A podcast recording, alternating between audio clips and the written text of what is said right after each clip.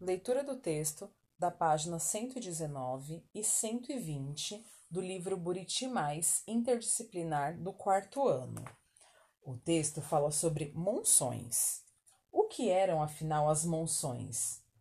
As monções foram expedições fluviais organizadas por colonos nos anos 1700 que partiam principalmente do atual estado de São Paulo em direção às áreas de mineração dos atuais estados de Goiás e Mato Grosso.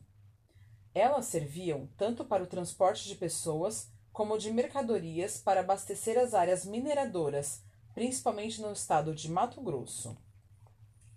Essas expedições foram chamadas de monções, por ocorrerem em função do regime fluvial dos rios. Elas eram realizadas na época das cheias, entre os meses de março e abril, quando os rios eram facilmente navegáveis, tornando a viagem menos difícil e arriscada.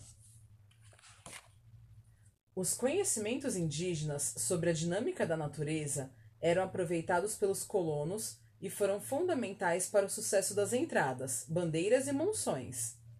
As rotas percorridas eram orientadas pelos indígenas, que conheciam bem os caminhos pelas matas e pelos rios.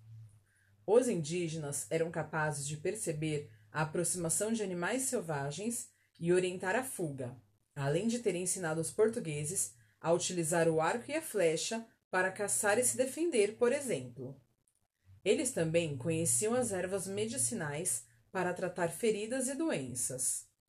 Eram os indígenas que sabiam onde encontrar água potável e quais raízes e frutos poderiam ser ingeridas para alimentação.